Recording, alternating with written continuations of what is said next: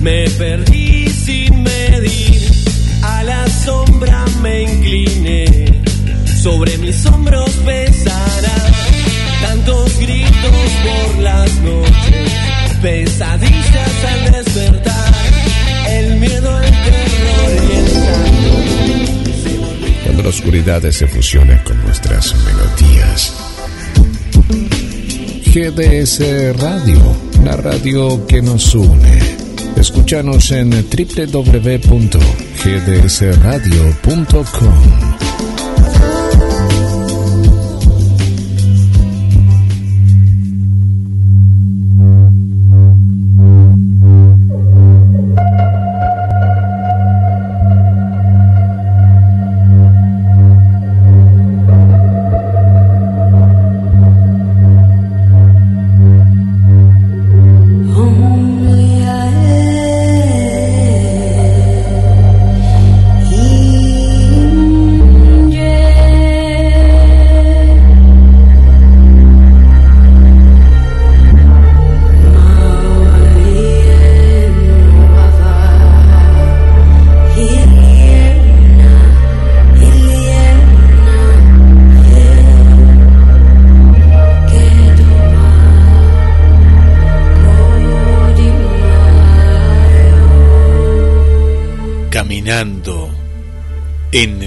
recta, no puedes llegar muy lejos. Cuando un nuevo camino nace, buscamos siempre el sendero de la felicidad.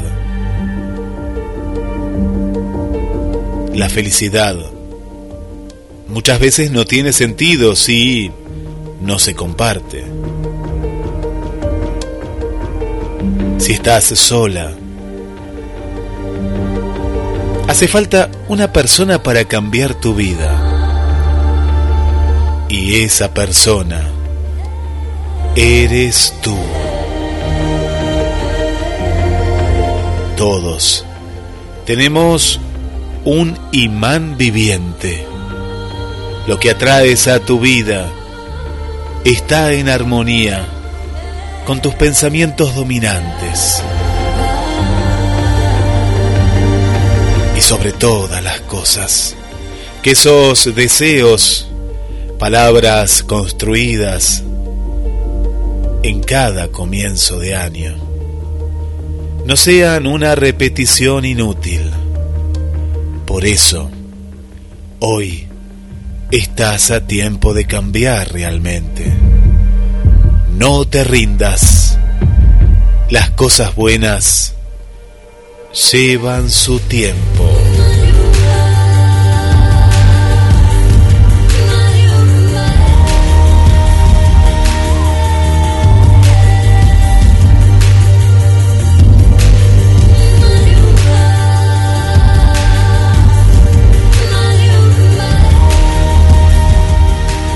La estación de los sueños.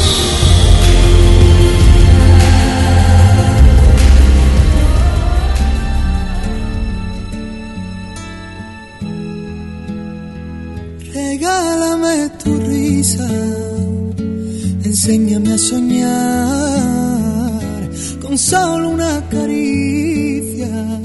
Me pierdo en este mar Regálame tu estrella, la que ilumina esta noche, llena de paz y de armonía, y te entregaré mi vida.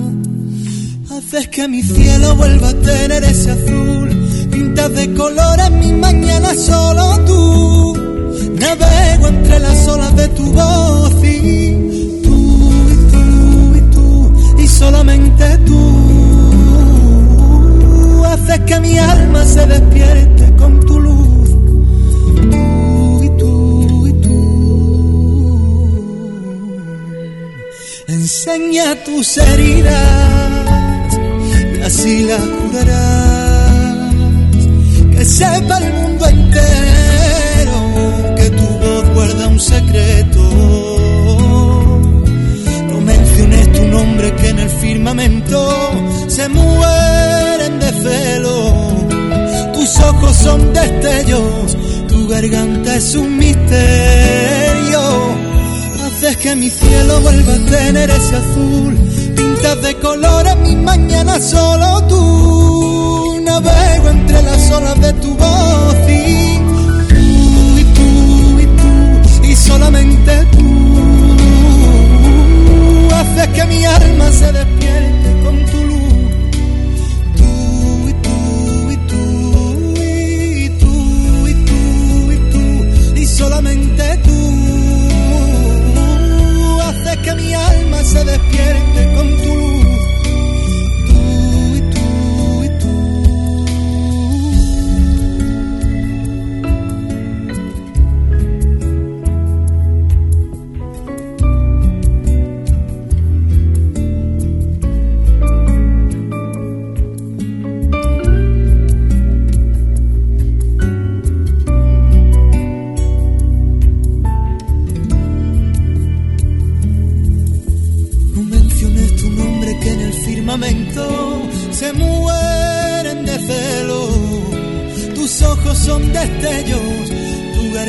Es un misterio.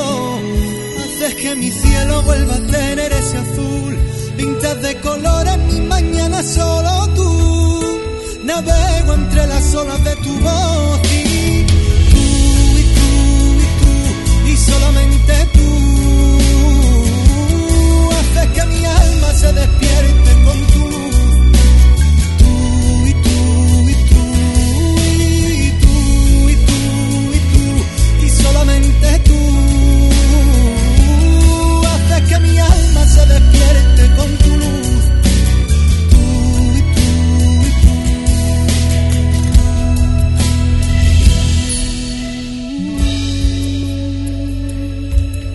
Bienvenidas, bienvenidos a un nuevo viaje en la estación de los sueños, primer programa de este año 2021. Y vamos a viajar en el tiempo porque hacían falta notas interesantes, curiosidades, esa, esa inquietud ¿no? que nos surge cuando aprendemos. Y esta es la premisa desde hace más de 20 años en la Estación de los Sueños. Quien les habla Guillermo San Martino y ya le doy la bienvenida a Roberto. ¿Cómo estás? Muy bien, Guillermo, buenas noches. Este, comenzando un nuevo año y por supuesto con esperanzas, ¿eh? con esperanzas de que este virus se debilite y desaparezca del planeta Tierra.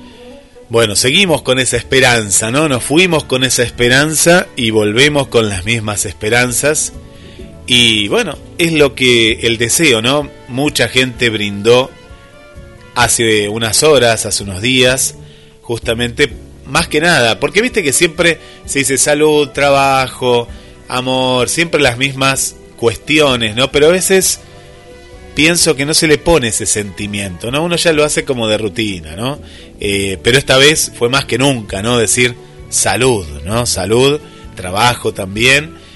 Y el amor lo dejamos para, para otra ocasión, nos dimos cuenta que lo importante más que nada es la salud, ¿no? En este, en este año que pasó que eh, le faltó a mucha gente y que, bueno, uno se siente acorralado, ¿no? Por momentos con, con esta, esta pandemia. Y tratamos un poco en la estación de los sueños de salir de, ese lugar, porque pasan cosas, ¿eh? pasan y muchas, pero muchas cosas alrededor. Y la gente que estaba esperando ansiosa, semanas, semanas, nos decía, ¿cuándo vuelve la estación de los sueños? Bueno, disfruten de cada programa, ¿eh? disfruten de cada programa para después no extrañar tanto. Y vamos a arrancar con las cosquillas, ¿no? Esta cuestión de que bueno, los bebés tienen muchas cosquillas, uno más de grande a veces las va perdiendo o a veces, claro, no tenés quien, quien te haga cosquillas, pero la pregunta es, ¿las cosquillas pueden matar? Y acá está la respuesta, ¿eh? ojo, ¿eh? cuidado, bueno, no se asusten, pero si se hacen suavemente resultan placenteras, pero cuando duran demasiado tiempo, o por ejemplo su intensidad es excesiva, pueden ser mucho más molestas. Es probable que en algún momento de tu vida te hayan hecho cosquillas, te hayas tocado repentinamente una parte que provoque risas o movimientos involuntarios. El cosquilleo puede ocurrir en muchos lugares del cuerpo, pero los más comunes son, por ejemplo, la casa, la, la caja, ¿no? La caja torácica, la axila, la planta del pie. Y ese cosquilleo suele ocurrir en el contexto de relaciones íntimas. Los padres, por ejemplo, hacen cosquillas a sus bebés, a los niños pequeños, los hermanos jugando, las parejas románticas, los amigos cercanos, a veces hacen cosquillas entre sí. Algunas personas parecen tener más cosquillas que otras. Pero, ¿qué pasa Roberto en la forma esta que yo contaba un poquitito? Claro, porque en realidad este es un clásico del jugueteo y también se utilizan como un elemento de tortura. Las cosquillas constituyen una reacción de autodefensa del organismo, es decir, un instinto primitivo que obliga a reaccionar al cuerpo ante situaciones de peligro como por ejemplo prevenir los ataques ponzoñosos de una araña o un escorpión que caminan sobre la piel. Esta es la razón por la que no podemos hacernos cosquillas a nosotros mismos. Si nuestro cerebro no tuviera la capacidad de realizar un seguimiento de los movimientos de nuestro cuerpo y las sensaciones que causan, sentiríamos constantemente como si nos cepillaran y pincharan, y sería difícil dedicar nuestra atención a algo más. Pero no es así. Tu cerebro sabe que con los dedos que te pinchan en la caja torácica sean tus propios dedos, por los que marca la respuesta sensorial. Y en ese momento, la señal producida por la estimulación de los receptores táctiles de la dermis viaja hasta dos regiones cerebrales. Una es la corteza somatosensorial, que procesa el tacto, y la corteza cingulada anterior, que es la que gestiona la información agradable. Las neuronas de esas áreas desencadenan una respuesta inmediata, en forma por ejemplo de bruscos movimientos corporales y una risa nerviosa difícil de controlar. Pero Roberto, volvemos a este punto. ¿Muerte por cosquillas puede haber? Y si estas reacciones interfieren en la regulación de los músculos involuntarios que controlan la respiración, pueden causar espasmos e incluso asfixia. La situación de estrés que produce el cosquilleo también puede ocasionar un fallo cardíaco. Eso sí, siempre y cuando la persona padezca alguna dolencia en el corazón. Ambos casos son muy extraños en la literatura médica y lo normal es que las consecuencias más nefastas de una cosquilla no pasen del enfado de la víctima mientras se retuerce de risa. La investigadora Irene Thompson recoge en su libro Tortura China por cosquillas cómo esta práctica se impartió durante la dinastía Han como método de castigo para los traidores, ya que no dejaba marcas. No obstante, no hay registros de ninguna muerte debido a este tipo de sufrimientos. Así que nos quedamos tranquilos, que más que nada es una tortura, ¿no? Eh, hemos visto en algunas películas eh, que cuando se hace esta práctica de manera excesiva, claro, termina molestando, ¿no? Termina molestando. Y por supuesto, sí, sí. Y vamos a hablar de las fobias ahora, ¿no? Alguien puede tener fobia a las, a las cosquillas, pero vamos a arrancar con una fobia muy peculiar y hay muchísimas, ¿eh? Muchísimas, muchísimas fobias. Esta estoy seguro, ¿eh? Que no la conocen, que, porque es rara, se llama la Venus trafobia. Así, Venus como el planeta, trafobia. Bueno, las personas que padecen este problema experimentan sensaciones de temor y rechazo ¿Sabes a qué, Roberto, amigas y amigos? A las mujeres atractivas. No, no lo puedo creer eso. No, no, no, no. Sí, sí, sí. Qué horrible es tener esa fobia. ¿eh? También se conoce como la caliginefobia. Bueno, ¿quiénes sufren justamente este tipo de, de, de, dolencia sería o, de trauma, ¿no? Que por genera un trauma, una, un, e, este tipo, ¿no? De, eh, padecen esto. Y bueno, son individuos cuyas parejas destacan por su físico, sienten una cierta preocupación. ¿Por qué? Vos te preguntarás. Porque creen que esa cualidad aumenta el peligro de perderla. No obstante, el miedo de los venustrafóbicos, a los que también eh, van más allá de esto, ¿no? Porque viven angustiados por un sentimiento de opresión persistente e injustificado, como toda fobia. En principio, es difícil que mantengan una relación con una chica que consideran hermosa, que ellos consideran, ¿no? Ya que, aunque sientan su encanto, tenderán a evitarla. Como en otras aversiones obsesivas, la causa de la venustrafobia puede encontrarse en una experiencia traumática. Así, el afectado puede vivir, por ejemplo, una situación de rechazo en la que se sintió humillado por parte de una fémina opuesta. Esto puede llevarle a generalizar su vivencia, asociar hermosura con situación de riesgo y rechazar circunstancias similares para no fracasar de nuevo. También puede darse una conjunción de factores como timidez, baja autoestima y machismo, que propicien la aparición de estas sensaciones, la que pueden dar lugar a conductas misóginas. Bueno, es como un cóctel, ¿no? Un cóctel peligroso. La mayoría de los hombres adora, ¿no? A las mujeres, ya sea atractivas, ¿no? Que parecen como la que estamos escuchando ahora la música, la de mujer bonita, ¿no? Julia Roberts. Y, o al menos apreciar, ¿no? una belleza sanamente. Pero en el caso de algunas personas, la sola idea de ver una mujer hermosa, y mucho menos hablar con ella, puede provocar un ataque de pánico en toda la regla. La palabra científica para tal miedo o fobia es, como hemos visto, venustrafobia.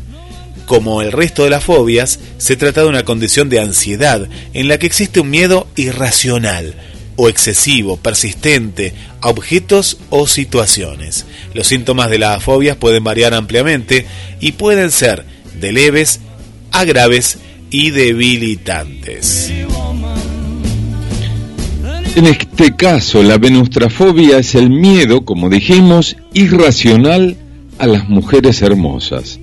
Y quienes padecen esta enfermedad les resulta extremadamente difícil estar cerca de mujeres atractivas y pueden sentir una intensa ansiedad y temor cuando están en compañía de una belleza. Eh, justamente esto realmente es rarísimo porque si uno está cerca de una hermosa mujer, tiene que estar más que contento, ¿sí? Y emocionado por ese motivo. No, y ¿eh? aparte, Roberto, que cuando uno tiene una fobia, el que la padece principalmente es el que le genera eso internamente, a esto voy, ¿no? ¿no? No es que te causa un problema a otra persona, pero claro, a veces vos no entendés la situación, ¿no? Cuántas fobias hay que uno dice, pero ¿cómo le vas a tener miedo a los sapos? ¿Cómo le vas a tener miedo a las arañas, ¿no? La, la aracnofobia. ¿cómo le vas a tener miedo a estas que vamos a contar ahora? Porque vamos a repasar algunas fobias que son extrañas por ya, de por sí, ¿no? a las arañas es algo normal, a las serpientes, a, hoy, hoy hablábamos en la producción el, el vértigo, ¿no? La, la fobia a las alturas, por ejemplo. Pero contanos otras, estas, estas son rarísimas. Hay muchas fobias, este, a ver, pueden ser extrañas, algunas son bastante comunes a pesar de lo que podamos creer. La atagorafobia es miedo a ser olvidado, ignorado y el miedo a olvidar. Esta fobia es bastante frecuente, por ejemplo. Nomofobia es el miedo a no tener acceso a un teléfono móvil. Eh, pasa, ¿eh? Pasa esta. Eh, esta es muy actual. Esta es muy actual eh, porque pasa y mucho que hay gente que, claro, no puede estar sin su teléfono y si no lo tiene, enloquece. La fobofobia. Esta es fantástica. Es miedo a tener una fobia. Es decir, vos no tenés una fobia, pero tenés miedo. Entonces te agarra esa fobofobia. Mira, también está la antofobia. Es el miedo a las flores. Bueno, también es increíble. Imagínate que vos regalás o te regalan una flor y de pronto salís corriendo. Bueno, e, esta es larguísima, ¿eh? A ver, lo voy a decir por partes.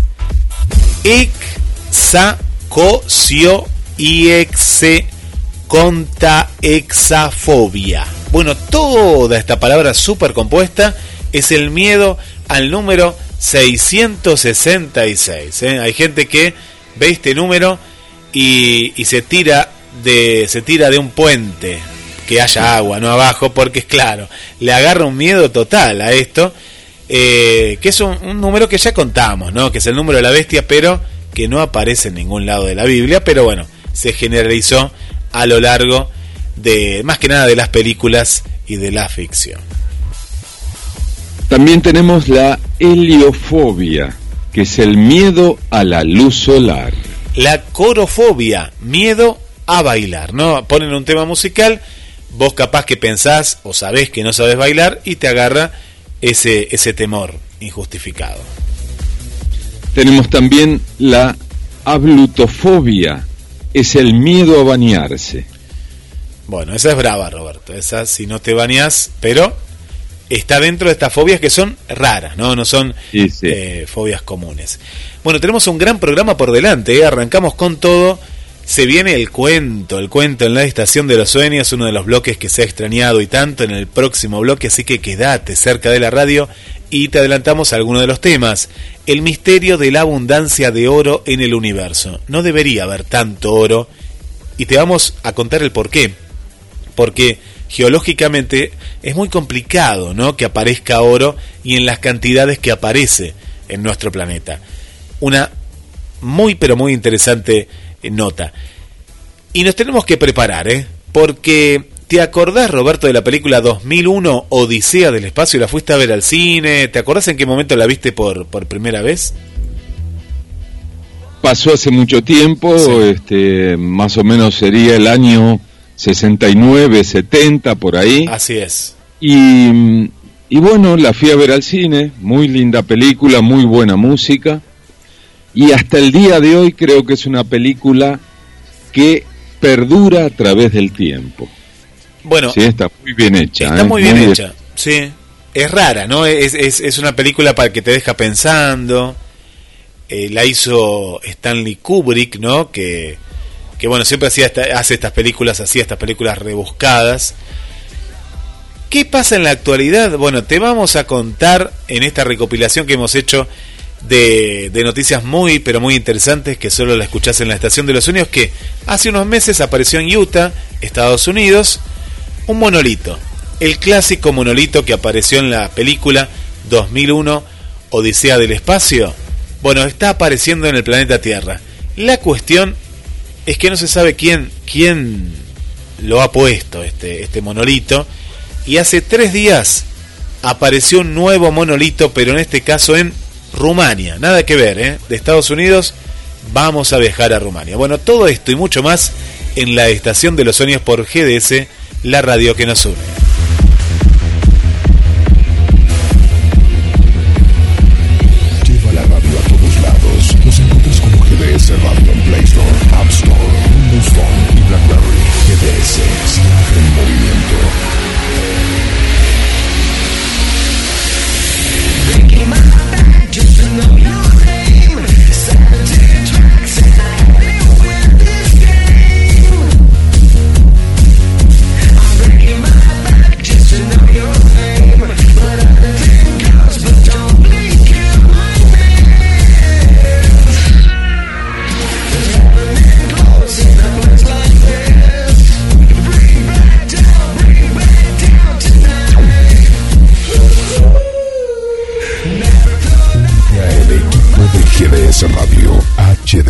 223-448-4637. Somos un equipo.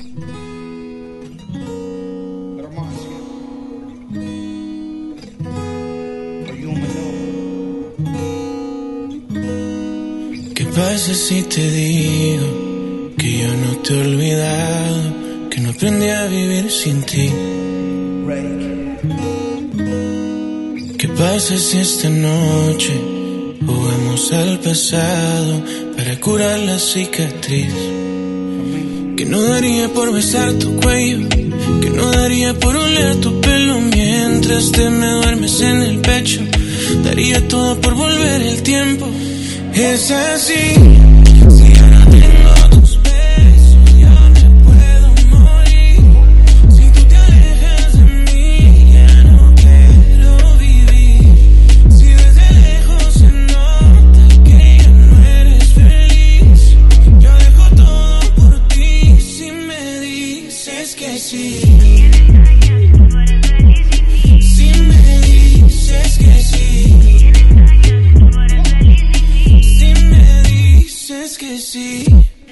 Se acuerda de mí si la toco, mi mente no olvida y mi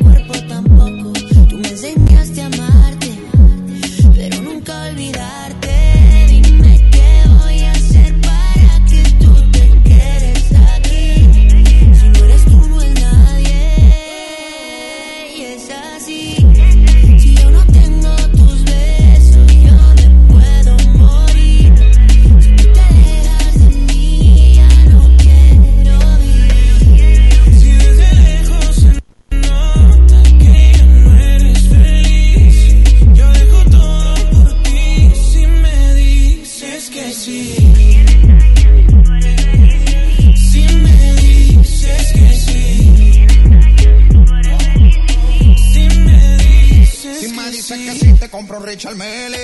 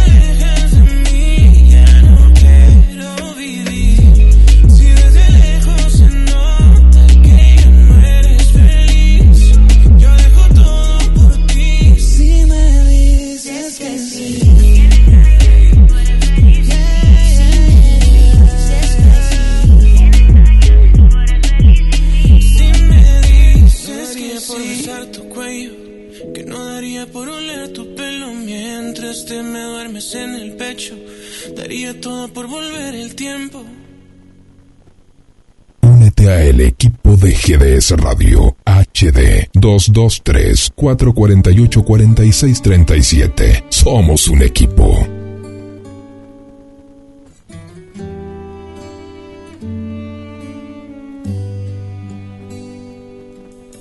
Sé que duele tanto recordar, que sientes ganas de llorar, pero no quiero hablar mirándote la espalda ya queda solo un poco más, la historia está por terminar. Bueno, le mandamos un saludo para Alejandro San Martino, que hoy nos está visitando aquí en la radio, después de mucho tiempo. Agradecemos eh, que esté aquí con nosotros, escuchando en vivo el programa. Mandamos más saludos, ¿eh? Bueno, cuánta gente que, que, nos estaba extrañando, ¿eh? Cuánta gente. Le mandamos eh, a nuevos oyentes, a Camila, a Viviana, a Lilian, a Sole y Nacho. Gracias por estar ahí del otro lado en el primer programa de este 2000, 2021. Me cuesta decirlo, me cuesta pensar, ¿eh? Tantos años, ¿eh? Tantos años de la estación de los sueños. Bueno, por aquí Vanessa que dice, yo feliz de oírlos, ¿eh? Después de tanto tiempo, Vanessa, gracias, ¿eh? Gracias por, por acompañarnos. Berenice también. Hola Berenice, ¿cómo estás? Eh? Berenice está sorprendida, ¿eh? porque se ve que no había escuchado Berenice. ¿eh? Sí, acá estamos, acá estamos. Gracias por, acompañarnos, Berenice. Para Esther, eh, nueva oyente que me parece que es la primera vez que escucha el programa. Hola Esther, ¿cómo, cómo estás? Gracias. Gracias por estar ahí del otro lado. Bueno, y ahora sigo mandando saludos, ¿eh? muchas, pero mucha gente que nos está acompañando todos los miércoles desde las 22 horas aquí en GDS, la radio que nos une. Y todas estas noticias están en www.gdsnoticias.com.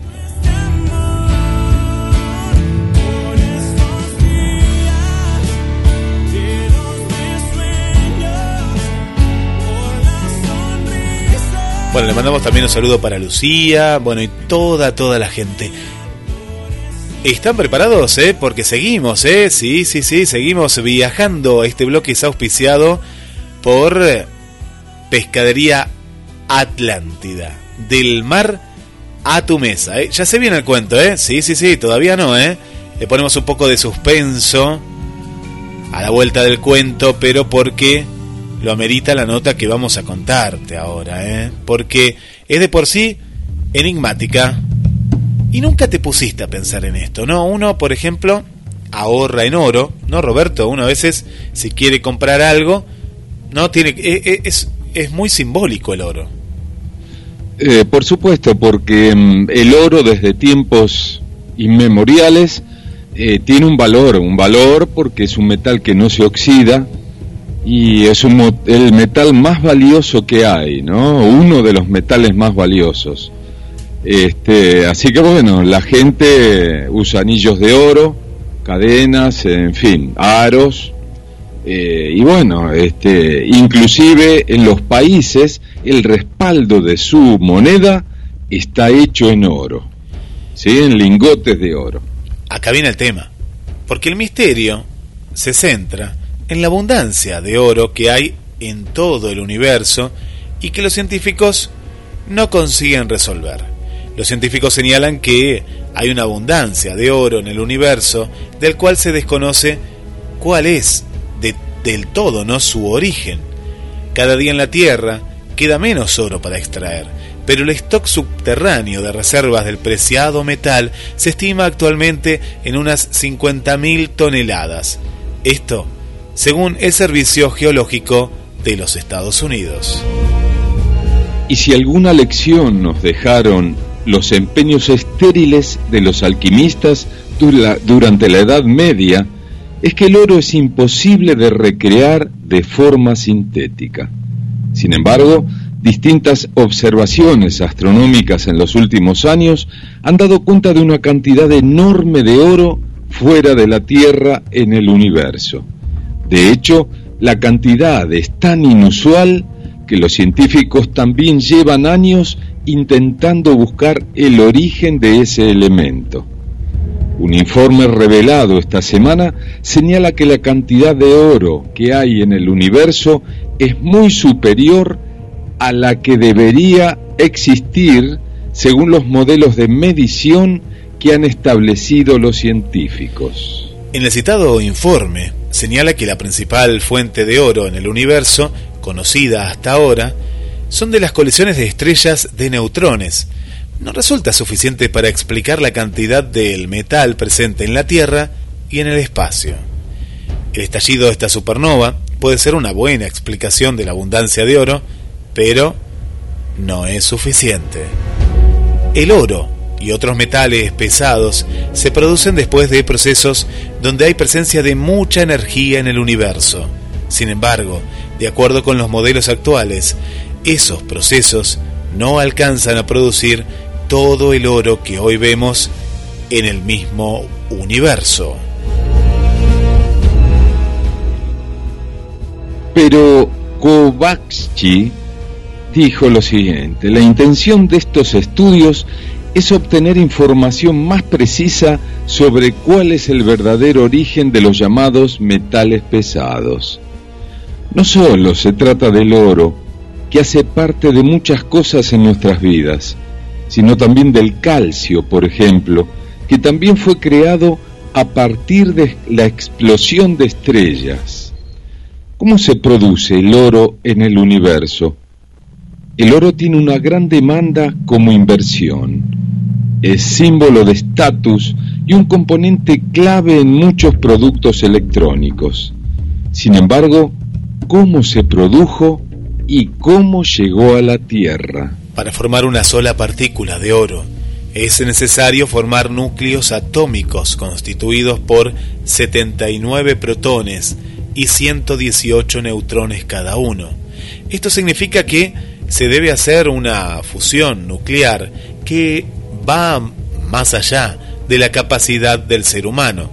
Y aunque sí ocurre en el universo, no ocurre con mucha frecuencia y sobre todo no ocurre cerca.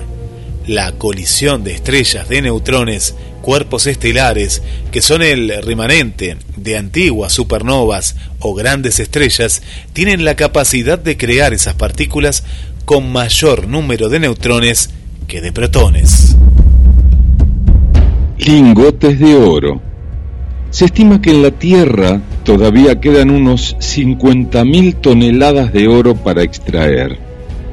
Muchos meteoritos que contenían oro como producto de las colisiones en el universo terminaron estrellándose contra la Tierra cuando el planeta estaba en formación. Y ese ha sido hasta ahora el origen aceptado de la presencia de oro en el universo y en nuestro planeta. Sin embargo, de acuerdo a la investigación de Kobashi, deben existir otras fuentes que produzcan la llamada abundancia de oro. Pero entonces, ¿se puede saber cuáles son las otras fuentes?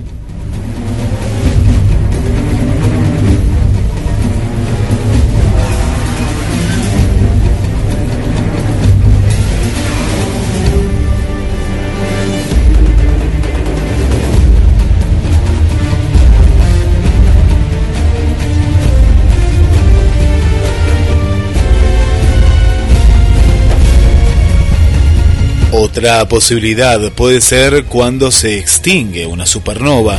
Se sabe que esa extinción puede crear una gran cantidad de oro por un breve tiempo, pero aún así sigue siendo insuficiente. La científica aclara que el modelo creado por su equipo indica que cuando una supernova está a punto de extinguirse, aunque es lo suficientemente masiva como para crear metales pesados, su propio proceso juega en contra en la expulsión de esa producción en el espacio. Cuando las supernovas estallan, se convierten en agujeros negros que terminan absorbiendo gran parte de eso que ha producido. Lo que sí se ha establecido con certeza es que aunque las teorías sobre las colisiones de estrellas de neutrones habrían creado una lluvia de oro, eran certeras.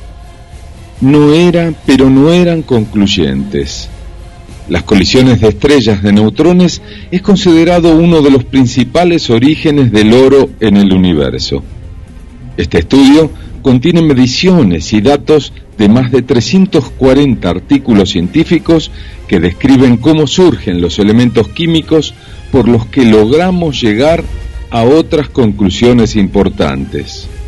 Con estos datos lograron explicar la conformación de elementos como el carbono 12 y el uranio, entre otros. Por ejemplo, el modelo que creamos pudo calcular la cantidad de estroncio que produce una colisión de estrellas de neutrones que coincide con las cantidades que tienen los astrónomos actuales.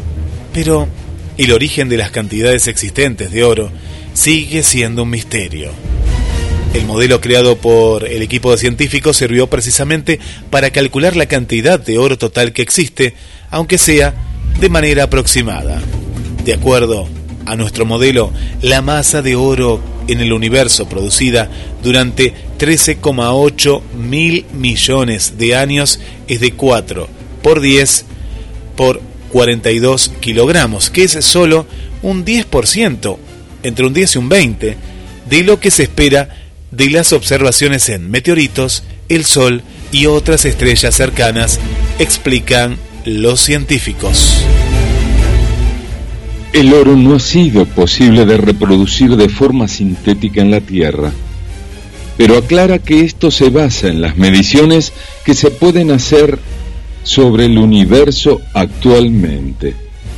El universo puede ser infinito, no lo sabemos con certeza, pero sabemos que solo podemos ver una parte de él. Por eso nuestros cálculos nos dan este número.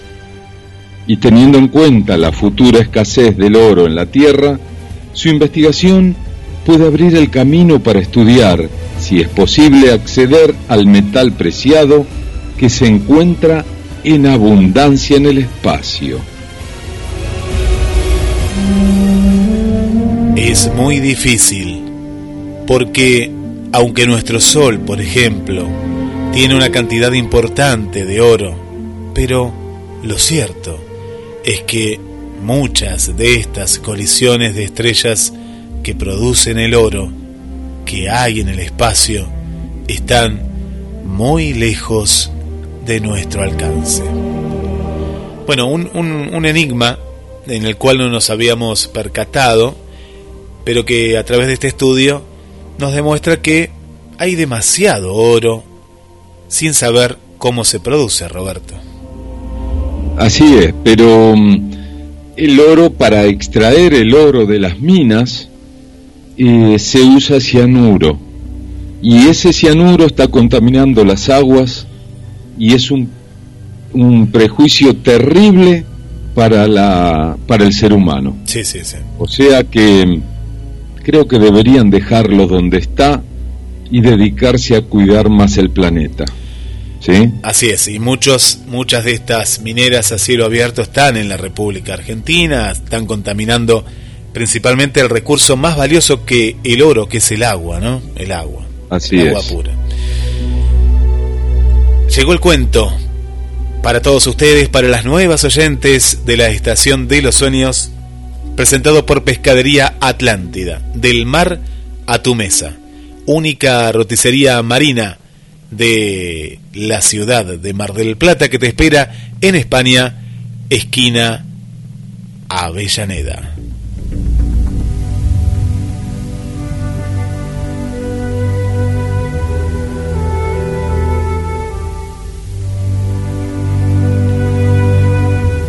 Hoy presentamos El cuento de la cebolla.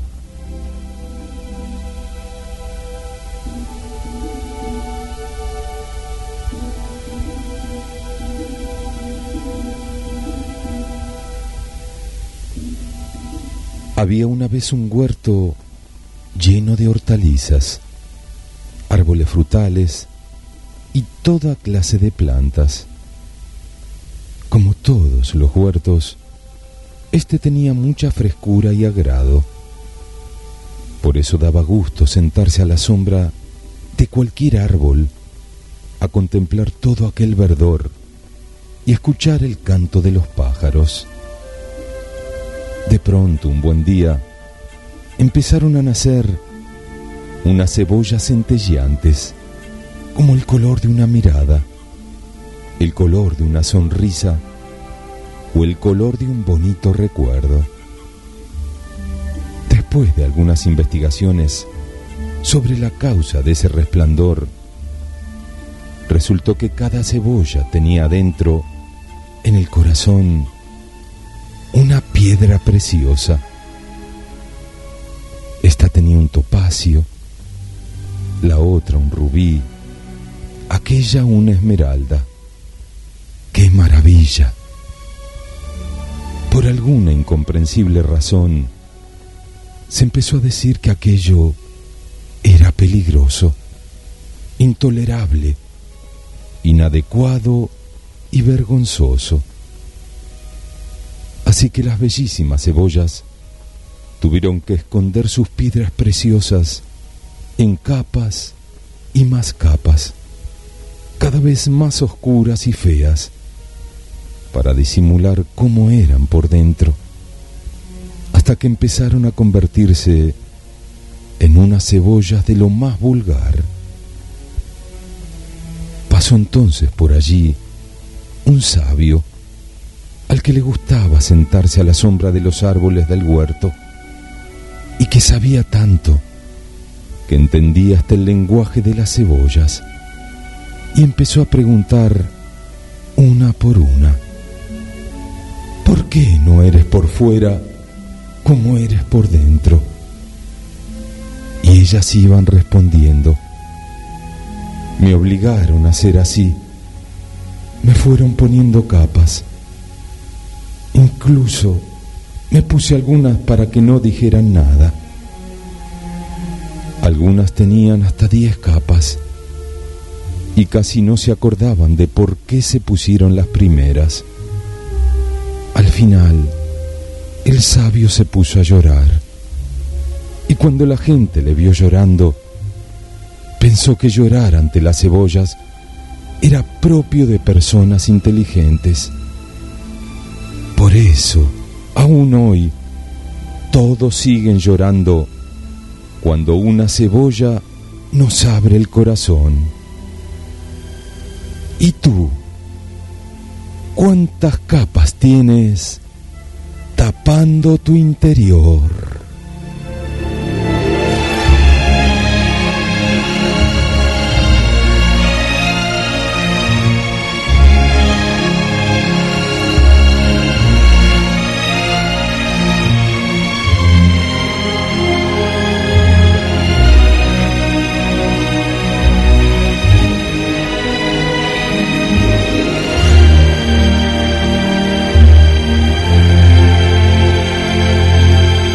Hasta la próxima, amigos.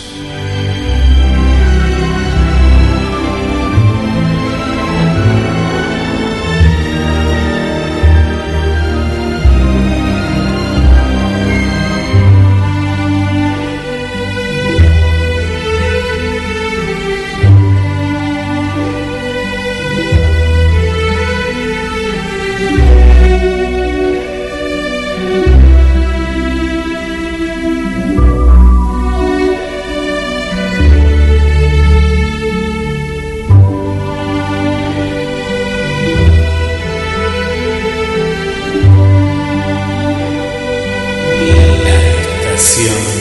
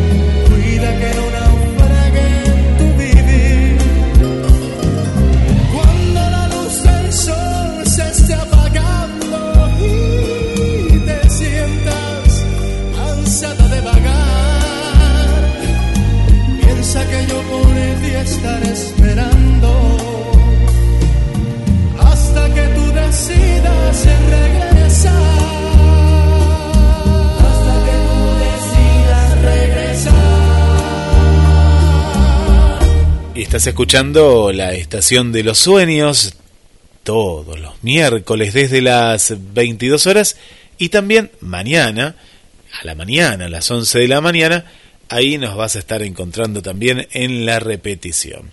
Bueno, mandamos, Roberto, saludos para mucha gente que está del otro lado, que nos está acompañando, como hace tanto tiempo, y muchas nuevas oyentes también que están con nosotros. Este no es el caso de Mariana, que nos escucha desde hace muchos años. Dice buenas noches Roberto, Guille y a todos. Hermosa y feliz noche de miércoles, iniciando el primer viaje del año con el tan esperado regreso del programa y principalmente de Roberto. Se los extrañó y feliz de escucharlos. Saludos. Muchas gracias Mariana. Julia también, ahí está. Mi querida Julia, un beso para vos, gracias por estar. Olivia, me encantan las cosquillas. Uno mismo no se puede ocasionar cosquillas. Sí, es verdad, uno mismo es raro. En la planta del pie a veces sí, pero si no, no.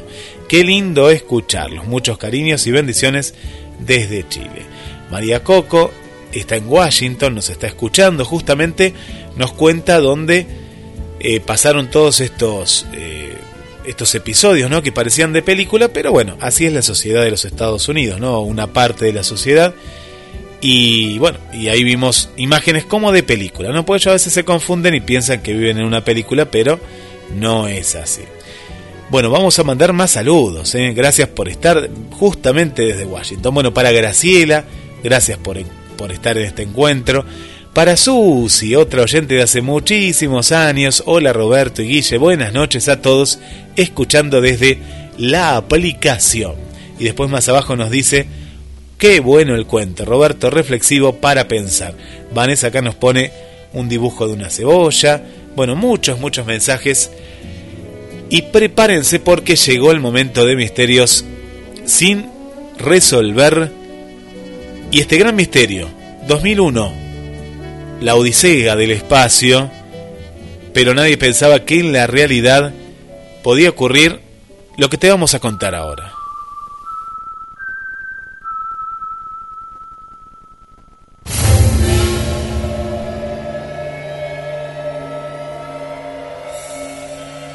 Encuentran en los Estados Unidos un misterioso monolito parecido al de 2001, una odisea del espacio. Un helicóptero con agentes de protección de la fauna silvestre que estaban haciendo un recuento de los muflones de la zona, avistó este extraño objeto que recuerda al monolito de la película de Kubrick, la película de culto de Kubrick, estrenada como nos adelantaba Roberto en 1968, muestra cómo en los albores de la humanidad aparecía un monolito y una manada de primates humanoides. Y un día descubre en un refugio un extraño monolito negro y brillante, algo que jamás, como en estos momentos, habían visto.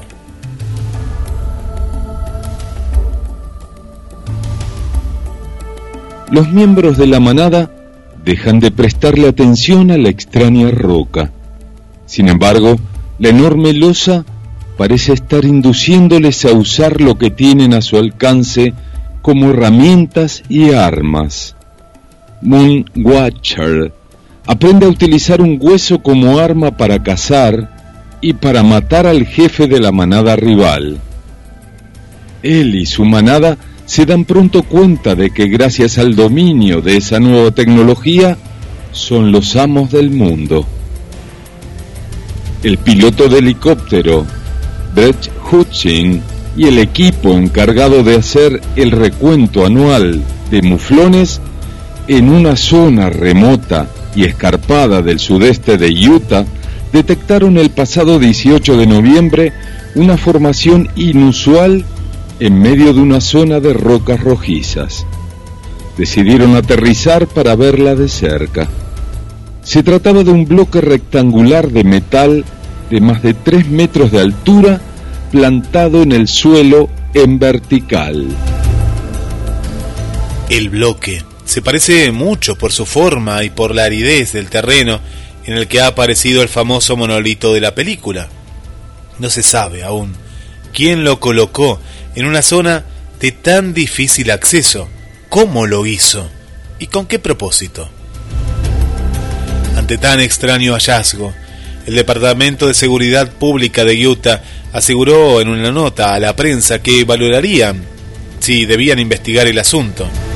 Además, publicaron las imágenes y un video que ha despertado la curiosidad de miles de personas. Y la pregunta sigue siendo la misma. ¿Quién construyó el monolito?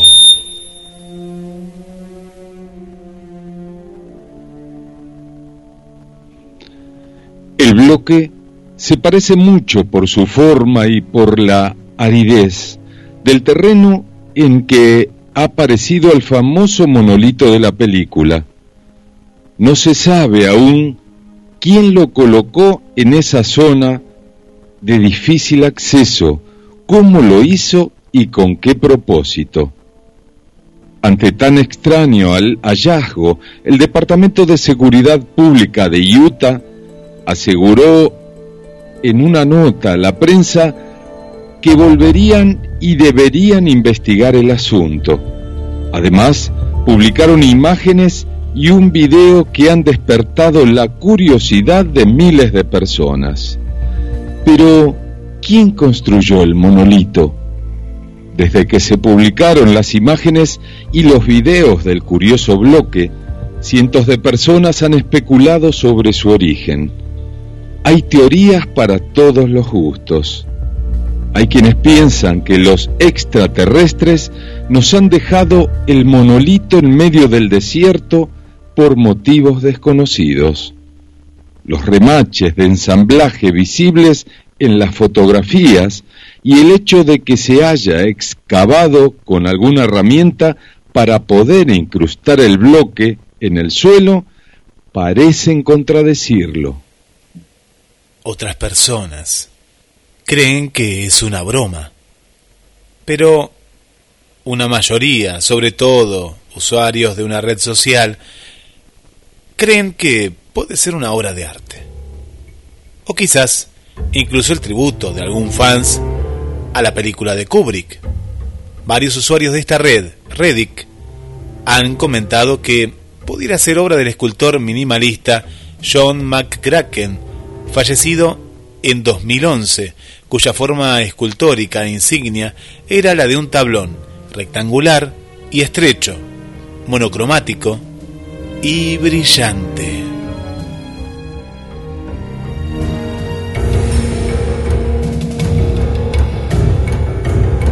Otras personas creen que es una broma, pero una mayoría, sobre todo usuarios de la red social Reddit, creen que, que esto no es así.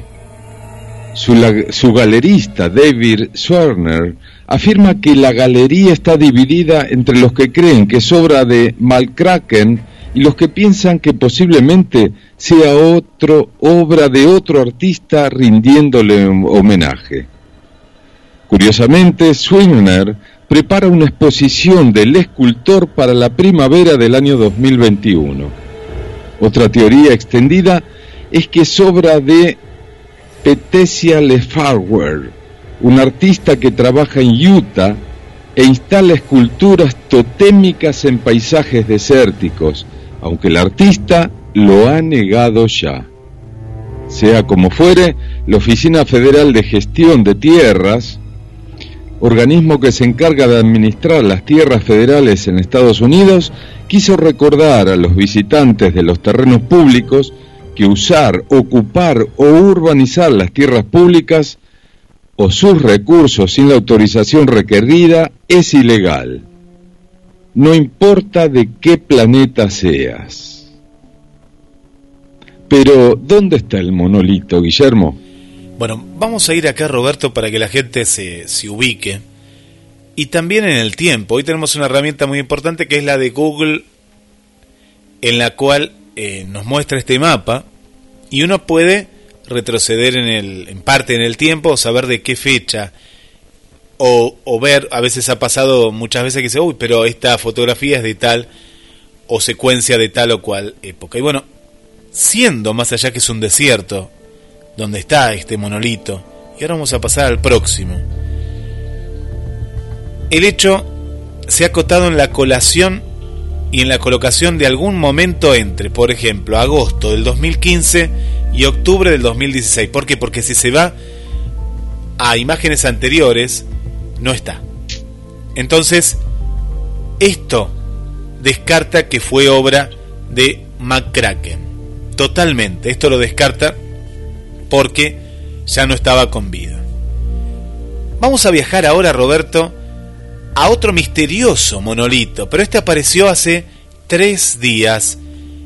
Es un monolito, un monolito metálico y ha aparecido en Rumania. Ya nos vamos de Estados Unidos, nos vamos de esta teoría de este artista, porque no habrá viajado a Rumania.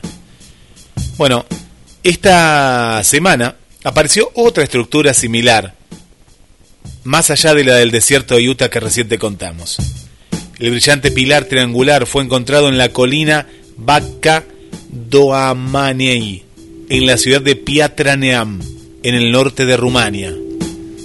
Fue visto a unos pocos metros de la conocida marca arqueológica de la fortaleza Petrodava Daciana, un fuerte construido por el antiguo pueblo dacio entre los años 82 a.C. y el 106 después de Cristo.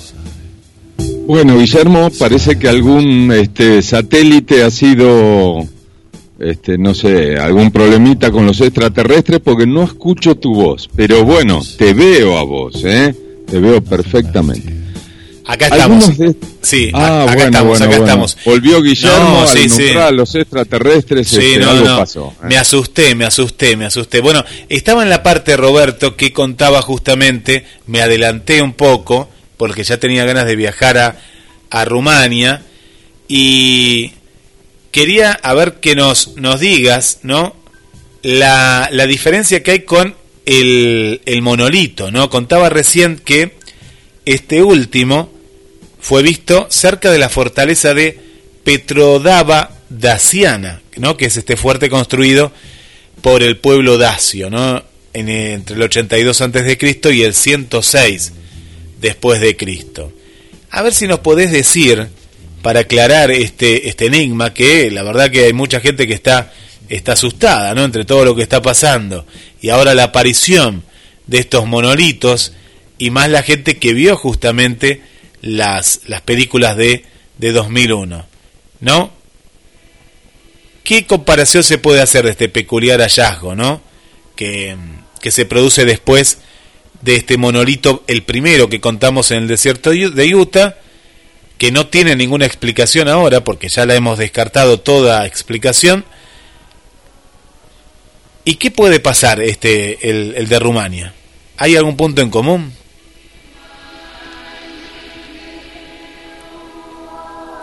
Algunos de estos usuarios han, sufri- han subido fotos visitando el, mono- el monolito estos últimos días, comentando que la zona es accesible y que los alrededores están demasiado llenos de curiosos. Definitivamente la BLM no ha conseguido disuadir a los turistas de, visi- de visitar la atracción. Quizás no estaría mal, ya que el misterioso monolito ha generado tanta expectación y decenas de personas se congregan en la zona, que en realidad no fuese ni, ni una broma ni una obra de arte, sino un objeto enviado por una civilización alienígena para llevarnos como a la manada de Moonwater, al próximo salto tecnológico en la historia de la humanidad.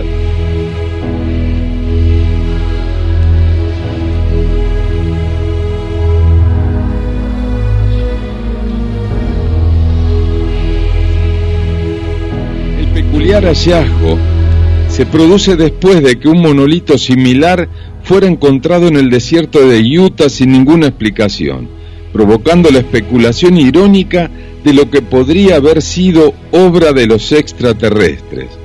Pero es más probable que sea la obra de un bromista inspirado en la novela de ciencia ficción de 2001, La Odisea del Espacio. En el libro de Arthur Clarke, que más tarde se convirtió en una película de Stan Kubrick, Un monolito aparece por primera vez en la Tierra en África hace 3 millones de años y parece conferir inteligencia a una tribu hambrienta de grandes simios para desarrollar herramientas. El monolito es utilizado como herramienta por una raza alienígena para investigar mundos a través de la galaxia y para fomentar el desarrollo de la vida inteligente. En el libro, los grandes simios usan sus herramientas para matar animales, para comer carne, para acabar con su hambre y para matar a un leopardo. Al día siguiente, el protagonista utiliza un garrote para matar al líder de una tribu rival de simios, lo que lleva a un despertar de la inteligencia y al desarrollo de los humanos. En Utah, el pilar, que sobresalía aproximadamente 3 metros de las rocas rojas en el sur, fue visto el miércoles pasado por los desconcertados funcionarios locales que hacían un censo de ovejas salvajes desde un helicóptero. Sin embargo, la estructura de tres lados fue quitada de ahí por una parte desconocida el viernes por la noche, según dijo la Oficina de Gestión de Tierras de Utah en un comunicado. La noticia del descubrimiento de Utah fue se difundió rápidamente por internet y muchos señalaron la similitud del objeto con los extraños monolitos alienígenas que desencadenan enormes saltos en el progreso humano en la clásica película de ciencia ficción de Kubrick. En Rumania, las estructuras triangulares tienen una altura de unos 3 metros y un lado da al monte Seahaulut, conocido localmente como la montaña sagrada. Es una de las montañas más famosas de Rumania y está catalogada como una de las siete maravillas naturales del país. Los funcionarios rumanos aún no saben quién es el responsable de la construcción del misterioso monolito. Las pruebas están, pero el misterio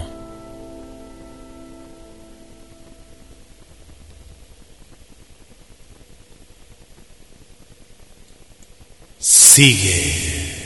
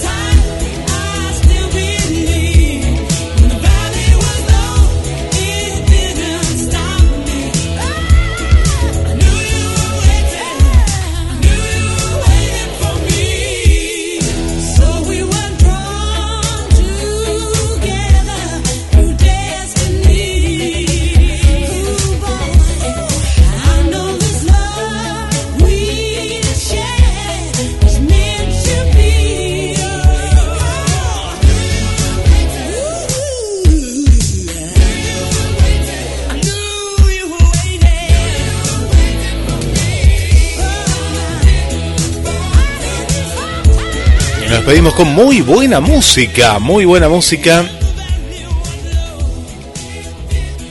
Le mandamos un saludo para Natalia y para Carlos.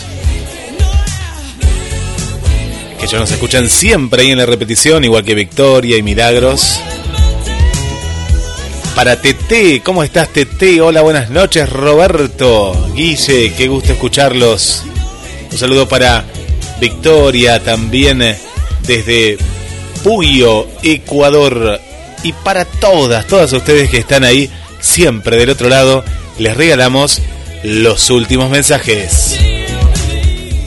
Un mundo mejor es posible, porque seguiré transmitiendo alivio cuando vea dolor y regalaré motivos de alegría donde solo haya tristezas.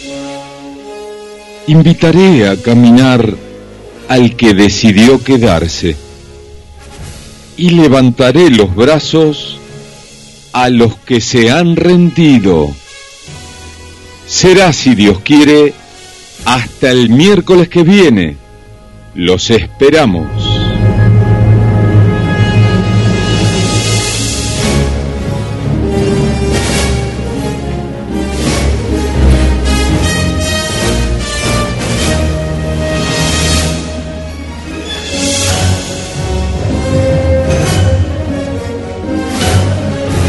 Les dejo el mensaje final.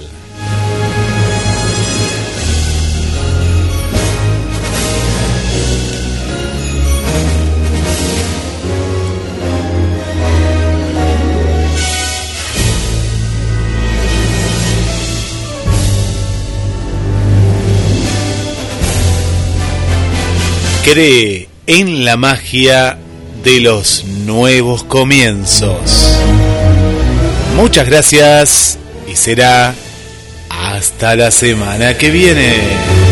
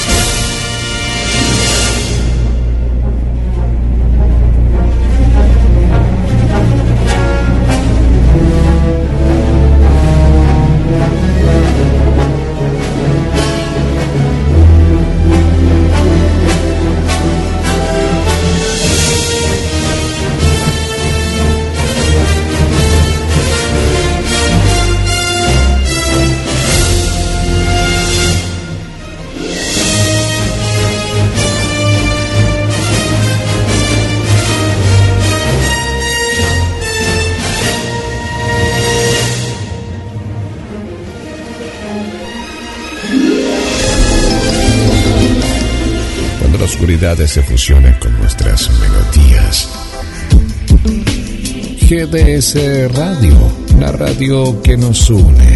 Escúchanos en www.gdsradio.com.